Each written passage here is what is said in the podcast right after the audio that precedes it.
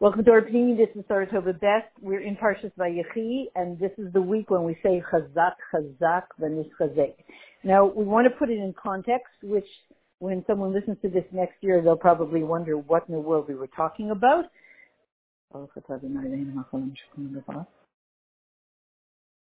Um, we're in the midst of probably the craziest time in all of history, as we say every single week. Um, how do I know? I actually I asked somebody yesterday um, if um, the corruption of the media was always something that somebody knew, that every that people knew, and they said no. It's actually just maybe some people suspected, but everything essentially came out in the year 2020. People people just went along with their lives, and nobody understood. Um, and maybe it wasn't even this extreme, and everything just exploded in 2020 in terms of in terms of corruption and in terms of um, uh, the fraud and and all of that stuff and the outright um, opposite opposite of truth in the media. So no one ever expected that. So it's like the light went on 2020 2020 vision, and that's what we have. So with that in mind, let's see where we end up chazak chazak v'nis chazek when we're in this darkest and lightest time all at the same time. Um, what do we have in Parshas Vayechi that explains this to us?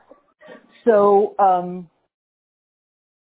as we said, it's chazak. There's there's a there's a there's a there's a power there of chazak um, because the name of the parsha is Vayechi Yaakov.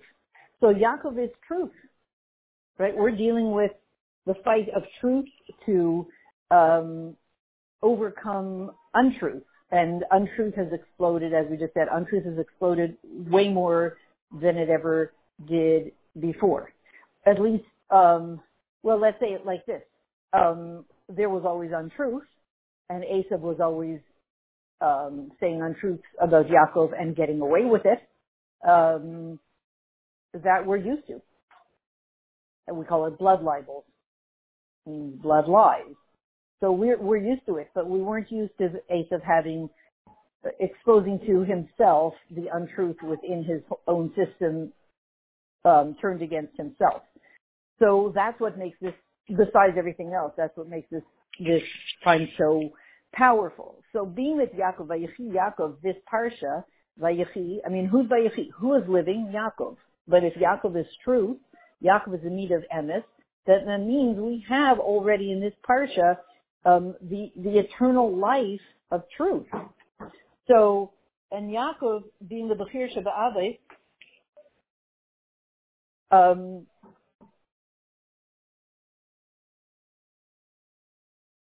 um, um, and through him, everything is, is we're, we're talking about the end of Sefer Yashar, and everything is embodied, everything comes to a, a, a culmination by Yechi Yaakov. And so, of course, we know that the Parsha, the title of the Parsha is about the bracha of Yaakov Avinu to his sons. That means to us. Whatever Yaakov Avinu is, he's giving to us in this Parsha. It comes through Ephraim and Menashe. Um, Ephraim and Menashe, Kerubim, Shimon, Yili, and the bracha comes, the inyanim of Yaakov, um, all all till the end of the, all the generations come in this parsha. And as it says in Chazal, Yaakov Avinu lo mazar b'chaim afu b'chaim. That the life of Yaakov is eternal life. Well, there we go. And again, since that means that truth is eternal. If truth is eternal, nitzchim, and as we're learning in Bati Lagani, nitzchis and netzach, it's it's the same source. Netzach is the need, the desire to be victorious, In this case, is eternity. So the the desire of the king to be victorious in truth is eternal, and eternity and truth will always win out. But it's coming through Mazar B'chaim, Asu B'chaim. This life and this life of truth is coming through his seed, and that's us. And what does it produce? Chaim Mikim, true life through learning Torah. Chayinu v'oris yameni. This is the union of Yaakov. The Yaakov is the Yaakov v'Torah Sham Yisrael. So at the end of the parsha, as we say, we say chazak chazak chazek because Vayechi Yaakov creates a chizuk in the Avaida of the Jewish people until the end of the generation. So, so now we understand that the parshas of the Torah are connected to the time when we read them, and this and the time was um, connected to Asar B'Tevis. And actually, today we're in Yudala Tevis, which is the beginning of Tes of Tesvav Tevis. So, um, mm-hmm, Tesvav Tevis when we have kind of when we have the fullness of the moon. The fullness of the moon goes on the fullness of the Jewish people. So we're just going to spend a couple of minutes on. Asar B'Tevis is one of the four fasts, and it's the strongest of the four fasts, the fasts that all derive from um, Tisha B'Av and Yom Kippur. And of these four fasts that are the minor fasts, this is the most major of the minor fasts because um, it began, for many reasons, it began the Churban. So, so, um, and interesting that on this we're going to say chazak, chazak, banis chazek. Sorry, uh, I jumped back a page. Sorry. So, what happened on Asar B'Tevis? Samach Melech Bavel al Yerushalayim Edil b'Matzar. The king of Bavel um, surrounded Yerushalayim and brought it into siege, lockdown. Now, just notice that. Uh, that's the 10th of Tavis. The 17th of Tavis is the Shabbat B'Tammuz. The the city was breached. Tisha B'av, the base of Mikdash was destroyed. I'm saying it in very la da, but it's not la da. And then Tzom Gedalia after that was the end of the remnant of of the Yidden living in Eretz Yisrael. But Asar B'Tevis, which just happened last week, is that Melech Bavel surrounds Yerushalayim and puts it in lockdown. Now, Matzor, siege, lockdown. Now, we know what that means to be in lockdown. You can't go in and you can't go out. Just they had on Israeli news that um, there were many tourists who had actually gone to Dubai. Maybe they went there for uh, Hanukkah, and they were actually promised that when they came back, uh, they might have to, I'm not sure if they might have to quarantine, but they would be allowed to quarantine at home, and they would also be checked at the airport to see if they had contracted corona, corona God forbid. And instead, they were all put in the Corona hotel, and there was an uprising, and the people in the Corona hotel who were obviously wealthy enough to travel to Dubai, etc., uh, wanted to go home. And if they had to quarantine, quarantine at home, and the police did not let them leave the hotel. So there was quite a scene. Um, so they were locked into this hotel that they did not want to stay in for two weeks, and they had been promised that they wouldn't, that that wouldn't be the case. So we can understand a lockdown, bringing Yerushalayim to siege, to lockdown. Now, who did it? in the time of Asar B'Tevis, the king of Babel. Babel is Babylonia.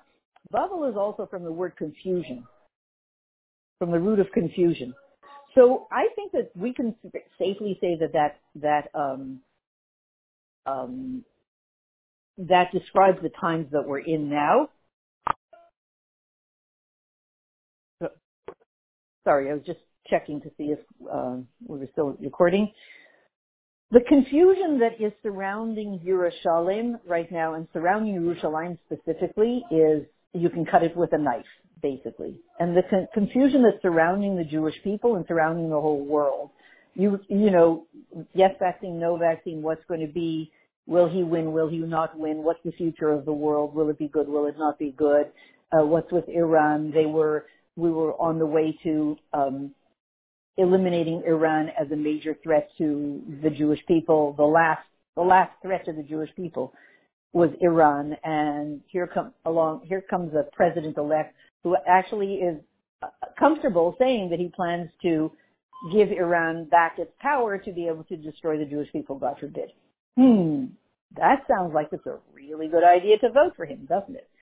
So you have to be upside down sideways, upside down to want to vote for such a person. But so that's Samach Melech Bavel. The confusion is surrounding Yerushalayim. And at the same time, we're in lockdown. So if this was the beginning of the whole Churban, and really we could say now, let's just take it as a mini Churban. What is one of the, the, the piece of the Churban that we're living through now? The confusion that's surrounding our Yerushalayim. That doesn't just have us in physical lockdown, but has us in um, actual uh, emotional lockdown of we don't know what to do. We can't move left and we can't move right.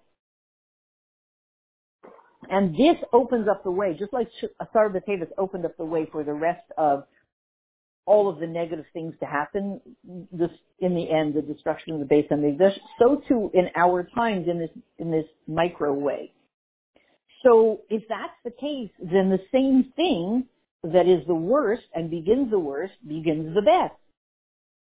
So it's really bad news that we're in a confusion of Melech Bavel a confusion surrounding Jerusalem, shutting off Jerusalem and and um, cutting off the oxygen oxygen supply from our Yerushalayim and putting us in physical and emotional lockdown. That's the bad news, but it's also the good news. Because, well, we'll see in a minute. And remember that it's, it's all connected to a fast day. A fast day is because of our sins. And it's also an Eis Rakim.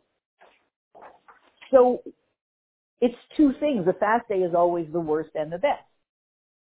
So um, what's the good part of being in this siege, this lockdown, surrounded by Bavel, confusion, Melech Bavel? So that when Melech Bavel, the king of Bavel, surrounded Yerushalayim and put it in lockdown, Adayin lo paga Yerushalayim asma. He didn't actually touch, excuse me, touch Yerushalayim. Didn't touch the houses. Didn't touch the main house, the Beis Hamikdash. Didn't even touch the wall around Yerushalayim. The wall remained whole. So what did he do? He surrounded it. Now, when you surround it, it's like a klipa on a, a fruit. When you have a klipa around a fruit, it surrounds it. It also protects it. You look at an orange, the the klipa around the orange is what protects the orange from drying up and and being and ruined, becoming ruined. And it keeps all the nutrients and all the sweetness and all the goodness inside. So that means that somehow, from Hashem's point of view, everything that's going on now with this this confusion is somehow a protection from what's going on, a, a protection of inside, a protection for Yerushalayim, however that is. Um, the Etim um, could have been that he that Bavel, Melech Bavel, surrounded the wall. Um, what, what he did do it in a way of ain to the ain ba. You couldn't go in, you couldn't go out. Hmm, sounds familiar. And you couldn't um, and you couldn't bring in food, which is why in it, what was horrible about it is there was no food brought in, and so eventually everybody, Rahman starved. But the purpose, so on the most Gashmiistic level, it was absolutely horrific. On a deeper spiritual level, um, the idea of surrounding Yerushalayim and putting it in siege, um, and not even touching the wall, is to bring us to a higher level. So that the whole negative thing is nisfato legamri, completely. So it comes out that Asar B'Tevis is an Eis Ratzon for the avoidance tshuva and, and, moving to a higher level. When we're talking about um, being in this state of confusion and being in lockdown, then we understand that somehow we're being given an opportunity to move to a higher level. I mean, we can say that there's no place to escape to anymore. There always was throughout all of Jewish history. The only place to escape to now is Sevis Kol Amin. Not Mamali Kol Amin, Sevis Kol Amin. So, um, and one, one other point that we want to bring in, which is The siege, the lockdown of Yerushalayim, was predicted, prophesied by Yechezkel, and he said the following: "Va'ata kach machtas barzel v'nasata esakir barzel beincha v'ne'ir v'haisa b'masar oisi l'beis Yisrael." Here was this iron bar, this iron bar that that Yechezkel had to hold onto was a sign that there would be a siege, a lockdown of Yerushalayim. He knew. He knew from this iron bar that it represented the entire siege, the entire lockdown. And ultimately, the destruction of the Beis Hamikdash. Because Beis Hamikdash was not allowed to be built, iron was not allowed to be used for the Beis Hamikdash, to build it. Because iron is something that um, is used as a sword to end life, God forbid. And the Beis Hamikdash is all about eternal life. So it was a contradiction. So the first and second Bate Mikdash could not be, could not have um, iron, and that's why, you know, what was used to cut the stones of the Beis Hamikdash was the um, the shamir worm, but not iron. For the third Beis Hamikdash, iron will specifically be used. Not allowed to be used, specifically be used. Because the tikkun, if we're speaking about iron being forbidden for the Beis Hamikdash, then the tikkun, the transformation will be through iron. And it says in Chazal, in Taanis. Any Talmud Chacham that's not hard like iron is not a Talmud Chacham. Which really also reminds us of Bati Lagani. The king is tough as nails, so to speak. Netzach. He wants to be victorious, to bring the truth to the world, and he will not give in for, eh, for anything. The ultimate Talmud Chacham. So, and here we're speaking about the stubbornness, the stubbornness of the Talmud Chacham in a positive way. The stubbornness, the power of the Etzem and Neshama. And when one employs that, and when a Talmud Chacham employs that, he's mevatel the iron, the barzel of le'umaseh. The barzel of le'umaseh, of unholiness, is stubbornness of the Sahara. So what does he do? He uses stubbornness in a positive way.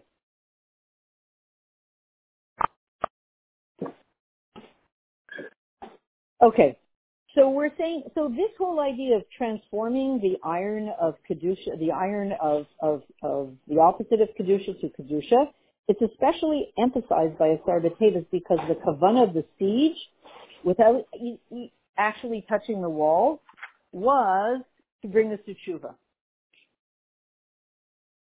So, and not only that, the whole kavana of all of the um, everything that happened is so that Barzel of Kedusha could be used in the third Beis Hamikdash. So let's look at what's going on in the world for a minute. You definitely have Barzel stubbornness going on. Um, we could say kind of everybody's stubborn. Everybody's everybody's unyielding. Everybody, um, all the sides. Some sides represent truth, and some sides don't represent truth. But there's um, a determination there that is uh, extremely powerful. So it says in the Medrash, Zav, the Kesef, and the Chayshes, these correspond to the three Avos, Avram, Yitzchak, Yaakov. Gold is Avram, silver is Yitzchak, copper is Yaakov, and we know that the first two Bate Mikdash correspond to Avram, Yitzchak, Avram is called a mountain, Yitzchak is called a field, and Yaakov is called a house. So, um,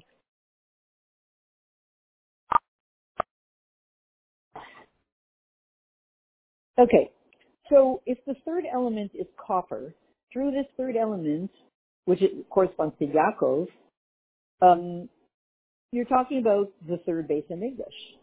Because the inyan of Torah what does Tyra do? Yaakov Avinu is truth. Yaakov Avinu is Tyra. And so the bearer of the copper, the purification of the copper. Now note this. What is the pure, what is Nechash's copper? I mean, ever hear of copper being particularly one thing or another? Not really. However, here we're talking about Nechashis coming from the word Nachash. Nachash HaKadmaini, the Klipa. That's everything that's going on now.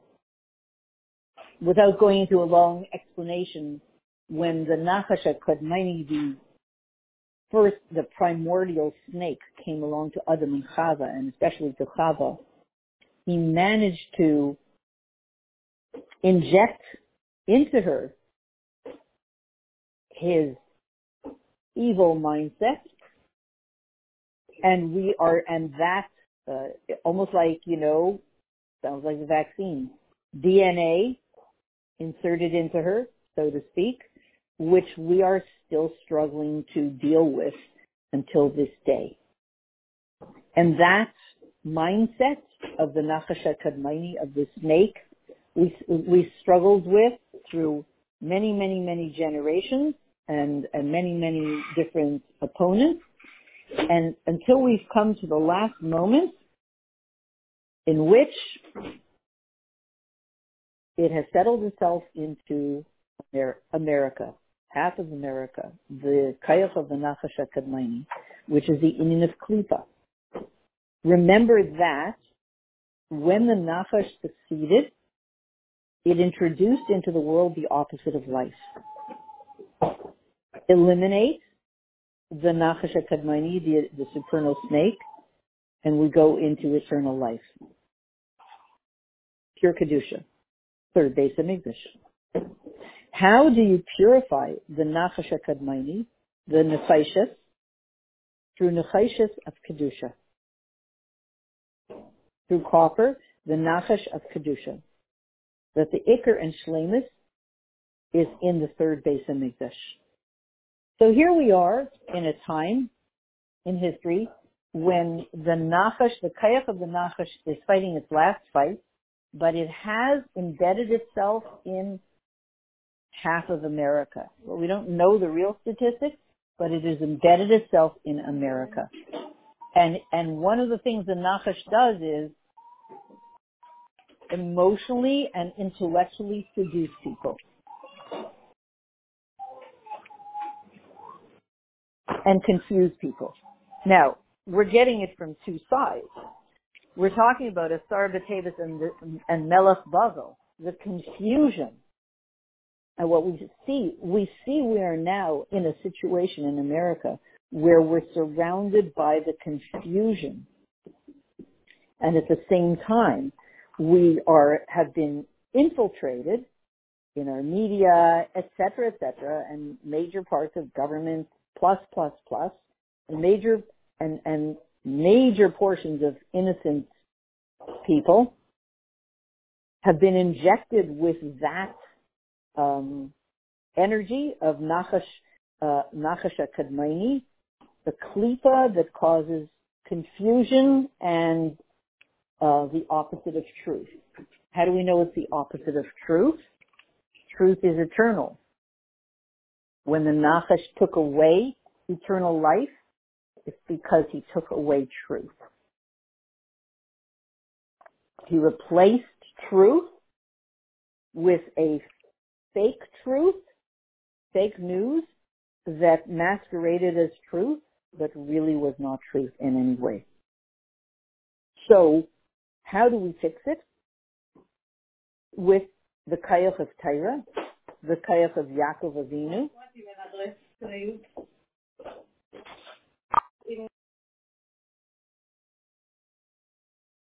sorry, so with the eternity of truth, we, we inject since Chava, the first woman, the first Makabel, was injected with the opposite of truth that had such a power that continues to this day. And seems invincible, when you look at that half of America or a third of America or whoever's been brainwashed, you wonder how they could ever turn around and open their eyes and see truth.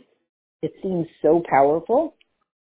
And yet somehow, and that's because Chava was injected with the opposite of truth, with fake truth. So clearly when we inject the world with real truth, it's like a vaccine that will overwhelm the fake truth that America has somehow been injected with. So Nechashis shows on the situation in Gullus after the second Beis HaMikdash. That's copper. And it's not for the shlemus of the third Beis HaMikdash. The, the third Beis HaMikdash includes the purification of Barzel, of Lumazet. The third Beis HaMikdash will purify this unholy barzel, unholy iron.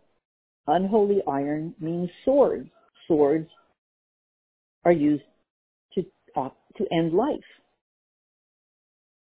Not only physical life. We're talking about barzel meaning something that snuffs out the spiritual, physical, emotional, etc. life force everywhere it goes and replaces it with fake life. Somewhat like what the Greeks did at the time of Hanukkah, that they looked to um, get their hands on all the light of Kedusha, of Tyra, and replace it, of Aleph base, and replace it with the, with the Greek letters, and make people think that they were giving them something even better intellectually, but the, the letters of Tyra have within them eternal truth, and the Greek letters had within them eternal opposite of truth, something that would um, uh, feed the world with with klipa forever. So when we're talking about the third Beis HaMikdash, um, it emphasizes something even lower than Nechashis, that somehow the third Beis HaMikdash will bring us to the completion of Barzel of Kedusha. And just let's say a couple more things about Barzel. That um, in the order from above to below, the most precious is gold. Then comes silver. Then comes copper. Zahav stands for Zehanais Bari. He who gives is healthy meaning you give, you reach out, and there's no reason to reach out. You have no, there's, there's nothing that you're, you're not afraid. You just reach out from a good, from a, you're in a good situation and you reach out and give. That's zahav, gold. Kesef is kisheyesh sakanas pachad, when there's some kind of a fear that maybe there's a danger and the person feels like, hmm, I'd better give to protect myself and save myself as a merit. That's a lower level. That's less, um, it's not giving as much from goodness, but just giving because we need to protect ourselves. And the chayshes is nesinas chaylish amertznu, the giving of a sick person that says better give or else. So Zav gold shows on the first Beit HaMikdash, the Shlemus. Zenite and Bari. Kesef um, silver shows on the second base of HaMikdash when there was already Sakanas Pachad. We saw that we were missing five parts of the base of HaMikdash. Things were not so good, and we realized we better, so to speak, get our act together. And the Chaishis, which is even lower than that, shows on the time of Gullus. Copper shows on the time of Gullus. And because of the lack in the base of HaMikdash, because there was no base of HaMikdash standing, then we were like sick people. And we ask Hashem, give us the space in Mikdash Shlishi fully. Mikdash Hashem give us the eternal space in Mikdash that is the place of truth and eternity and eternal life. So the eternity of the Beis HaMikdash, the third Beis HaMikdash, after the first and second have been destroyed, is all embodied in the power of Barzel, iron, of Kedusha. So what does this have to do? Let's see what it has to do with our lineage. It's known that Barzel is a Roshei Teivos Bila, Rachel, Zilpa, and Leah. These were the four wives of Yaakov Avinu. Remember, Yaakov is our father. He is the epitome of truth and Tyra and eternity. And these are our four mothers. Bila, Rachel, Zilpa, and Leah. What do they correspond to? Four levels of Nukva, the Klipa. Klipa in its feminine form. As it says, Arshu Barzel, this is the Leumas Zeh, this is the unholy form of these four imahos of Kedusha. So imagine, each of those, Rachel, um, Bila, Rachel, Zilpa, contributed something and contributed something to us, and yet there's a way in which we're being eternally depleted, not eternally, but uh, throughout Gullus, depleted through the opposite energy of what we get from each of these imahot. And the interesting thing is the order. You would think that it would be Rachel and Leah and then Bila and Zilpa. But it goes like this. Bila first, then Rachel. Zilpa first, then Leah. Why would the maid be before the actual um, uh, one of the imahos? And the reason is because in Kedusha, there's also a Seder of Barzah. There's also, it, it's an opposite order. You start from the bottom up. You go to, you start with the, the lower one, and then, and then the higher one. What's that? So first of all, what's the mile of the imahot over the avos? Says about Abraham, whatever Sarah says to you, listen to her. Abraham was Tafel, was secondary to Sarah in the Vua. Like the situation of the future, when the Kevet Society is Geber, the feminine will be higher than the masculine. That was already in the time of Sarah and, and, and, and Avram Avinu. Meaning the sphere of Malchus, the feminine, will go higher than all the other spheres. And that already existed in the time of the Abbas. As it says, there were three that Hashem gave in this world already from the world to come. Avram, Yitzchak, and Yaakov. Bakol, Mikol, Kol. So when it comes to the milas of the maidservants, over their um, virus, their um, their mistresses. That means the what is the mila of Bila over Rachel? Bila is just a concubine. She's just a maid servant. She's just you know, Rachel is the real one. Leah is the real one. So what's the advantage of Bila over Rachel? What's the advantage of Zilpa over Leah? As it says about that Rachel gave her maidservant Bila to Yaakov. Why did she give her maidservant to Yaakov? I will be built through. So the truth is that the imahos, as it says in the Kotitara, the imahos are the level of malchus of Atzilus. And their maidservants are malchus as it comes down into the What does that mean? So imagine in Atzilus, Hashem is openly revealed, everything is good, it's truth. You see, you see Hashem. And then it's time for all of that energy to be brought down to a lower world. How does it go down to a lower world? It has to have a bridge. What's the bridge that will carry it down to a lower world? Malchus. So when you're talking about Malchus of Atzilus, you're talking about the bridge that carries down all that spiritual goodies, openness, visibility of Hashem down to the lower worlds. Those are our imahos that are from that level. Rachel and Leah are from that place. From Malchus, from Atzilus, but with the ability to draw it down. Just like women have the ability to take something and draw it down to the next level and make it user-friendly and practical. Their maids came from a lower place. Their maids were from the world of Bria Siracia, and they um, Malchus, Malchus as it goes down to that, that, those worlds, meaning as all of this is being funneled down into the lower world. So our Ima, so Rachel and Leah are from a higher world, funneling it down. And Bila and Zilpa are from much lower worlds and funneling it down. And that's why it says, Evan Masu Abainim Haisel Pina. The Avos built Malchus by being married to their the Mahos. That's how they were building Malchus. Of course, we understand the ultimate shlichus, the ultimate job of what we're doing here through Torah is to build the Malchus of Mashiach Tzidkenu and the Malchus of Hashem, so that the whole world will come to recognize Hashem Echad Ushma Yachad. That's what we're doing right now.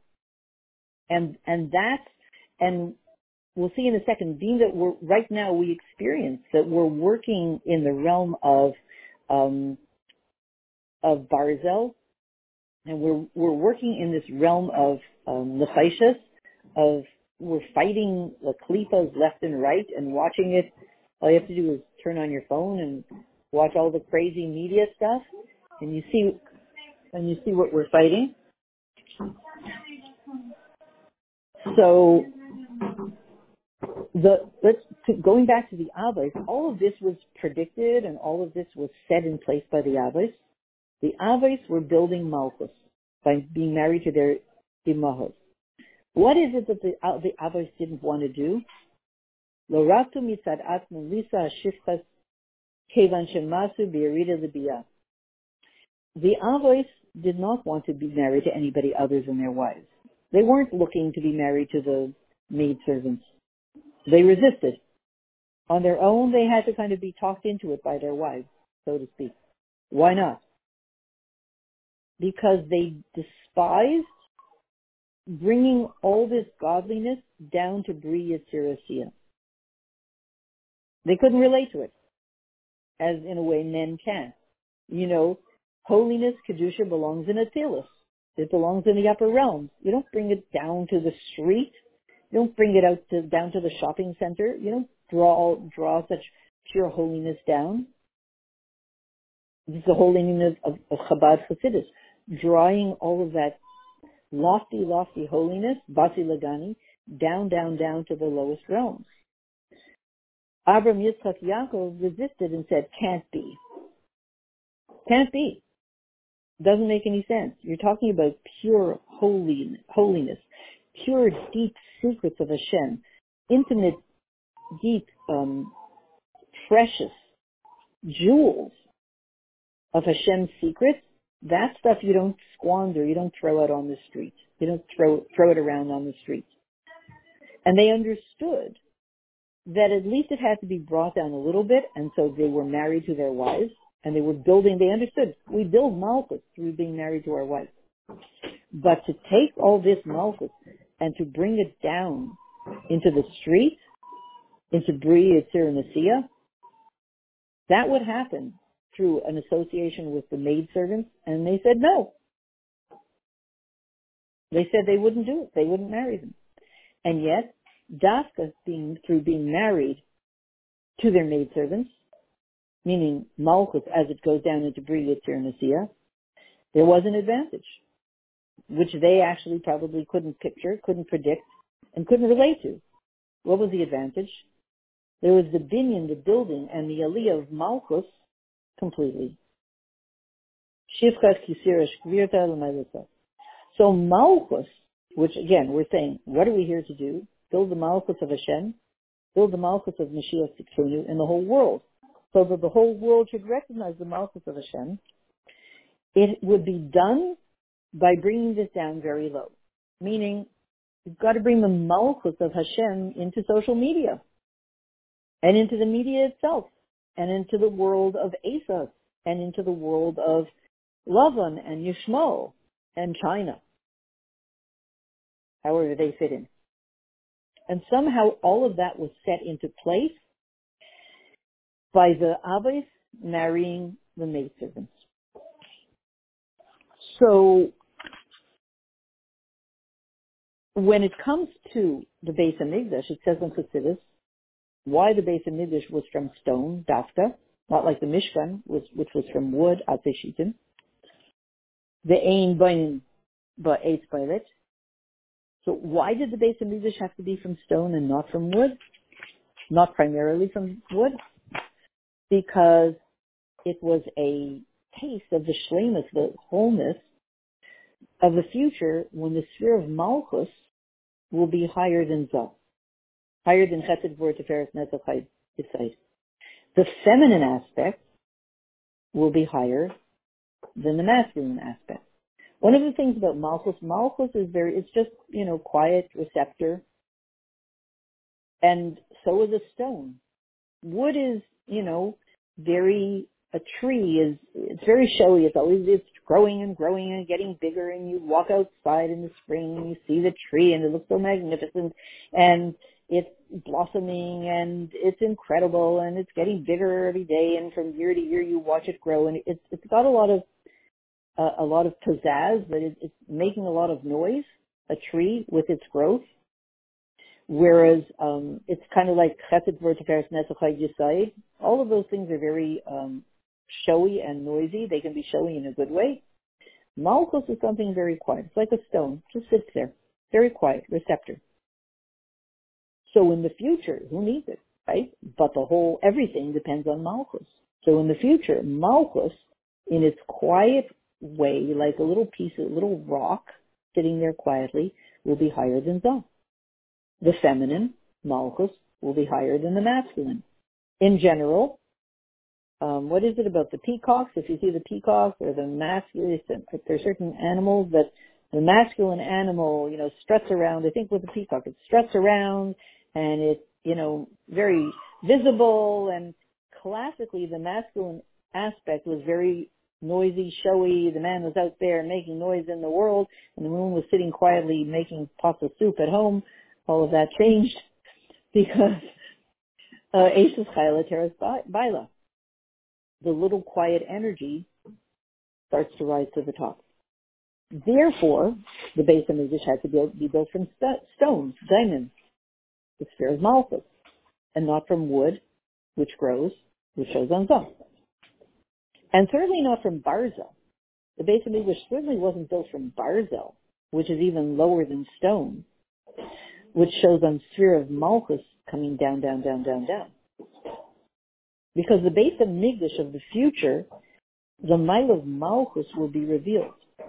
Not as it is in Atzilus, but as it comes down into the lower worlds, Bria, Tzir, And how will we see it?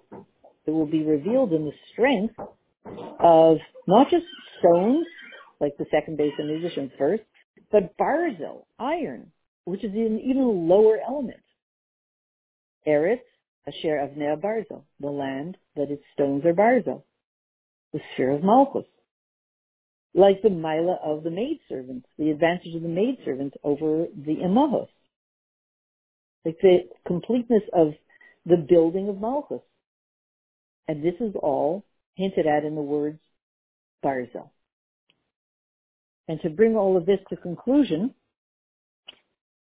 we can say that the shlemus of Barzel of Kedusha in the third Beis HaMikdash will not just be about eternity, but um, its building will be, the base Midrash will be built from Barzel.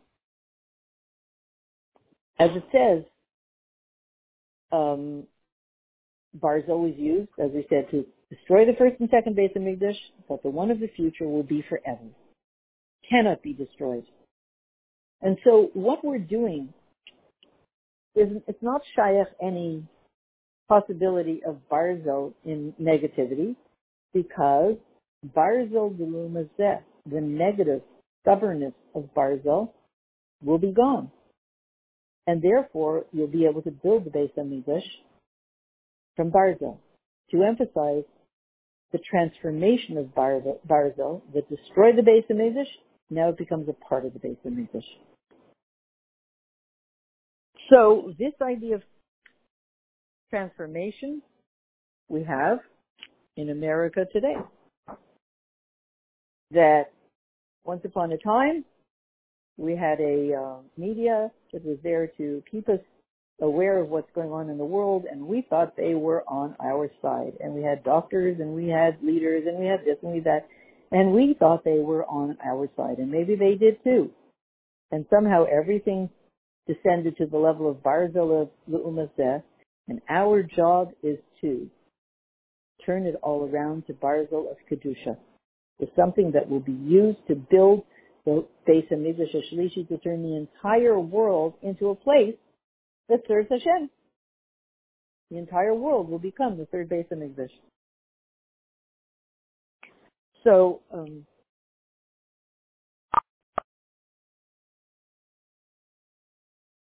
so let's pull this all together with um, the knowledge of uh, the parsha by Yaakov.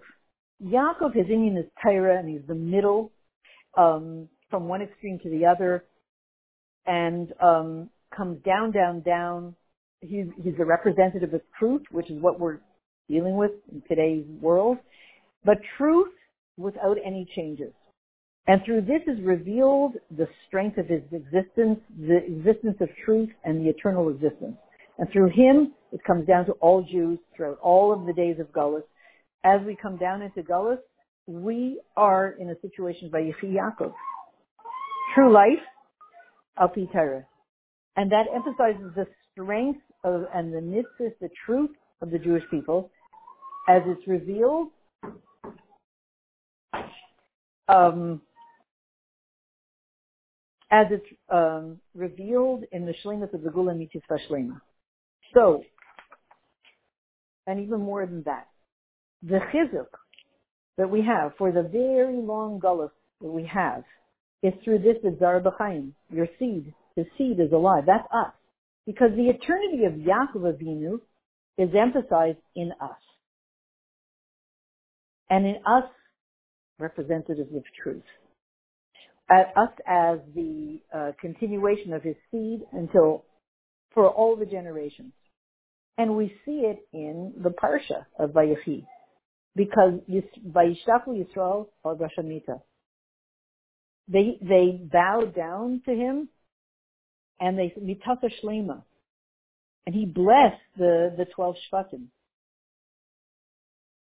And he, and with this he benched all of them and all of, all of us forever so that with this kayach we could go up from Galus to the Geula. And so the fact that Zara B'chaim, his seed is alive, that's us. What does that mean we're alive? Not only here we are physically alive, we live in the only true life, which is truth of Torah. And so the fact that the Gullus is a time when you're planting seeds, Zara B'chaim, his seed, and we're planting seeds. And so it enables things to grow. It enables the Geula to grow. And that is the chizuk for the whole gullus because we know that blossoming and, and growing of the geula is done by planting the seeds of everything we do in gullus. So now we know that actually when it came to Asar B'Tevis, it begins the Churban and the Gullus and the Churban of Yerushalayim, which eventually leads to the destruction of the Beis HaMikdash, which is Gullus. And yet, we read Parshas Vayechi, the beginning of the Gullus, going down to Mitzrayim, opens up the way for the Geula in a way of planting, then brings to eternal growth. And so what does it all have to do with Barzel of Kedusha, the power of iron of Barzel? Because the Churban of the Beis HaMikdash through iron of Lu'umazeh, unholy iron, is the beginning of the power of Barzel of the third Beis HaMikdash. Because his seed is alive, because there's the fullness of the 12 Shvatim of us, which come from the four Imahos, Barzel, as we said, Bila, Rachel, Zilpa, and Leah, Avneh, Barzel, Avneh, building from the word Ben and Banim, Barzel, through the power that we have in all in Yanim of Kedusha, we transform this negative Barzel to the positive. And therefore, in this generation, we see um, the last of Gullus and the first of Geula, as the Frierdiker Rebbe told us, the Yosef of our generation, that Hashem, Elohim Pakad Yifkadism, Hashem will choose us and chooses us. And He takes us out of that land. And He fulfills His promise to us. And since it's all been done, and everything's been completed, and everything's ready for the meal, the Suda of the future.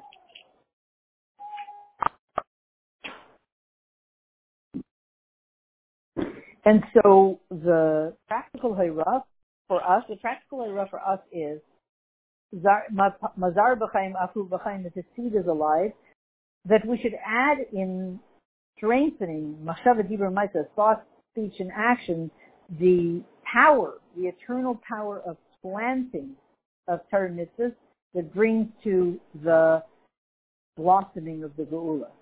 When we're thinking about seeds, to put extra chizuk into the chinuch of children, the shinantam levanecha, these are the students, and an eternal power that um, when some when one finishes educating that child, then the pa'ula, the effect of the chinuch, is in a way that it then gives, it then creates more seeds that create more growth and are planted, and then those seeds are planted, and those seeds, and it creates.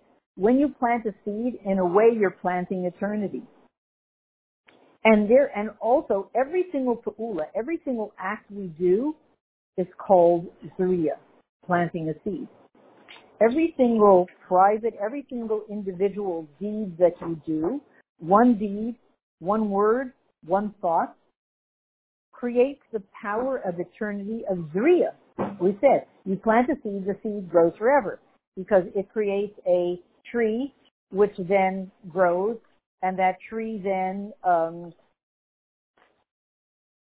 and then that tree creates fruit which has seeds which fall into the earth and then they make other trees grow and it goes on and on and on and on forever. So one seed essentially creates growth forever.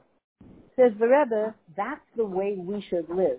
Every deed we do should be, should create an eternal effect in the world. Besides that it does, but in that you influence the world and then that, what you influence influences the next part and that influences the next part and it becomes a chain effect that goes on forever. Um, this planting that you do with every deed that you do that brings the tzmicha, the flowering of all the pa'ulas that you do, the fruits and the fruits and the fruits until the end of the world, until the end of the concealment.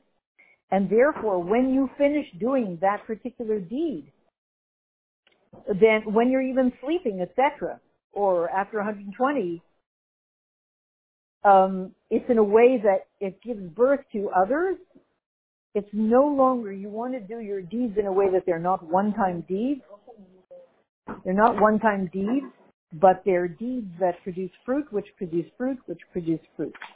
A living pa'ula in a way that um, it's eternal because you have planted a seed and you, which created fruit and fruit and fruit and fruit. And it becomes obvious the nitzvah, the eternity of your life, hu b'chaim, that he's alive in every single pa'ula that we do throughout our life. So Yehi Ratzon, this the the the decision about adding one mitzvah in a way, adding one mitzvah in a way of planting.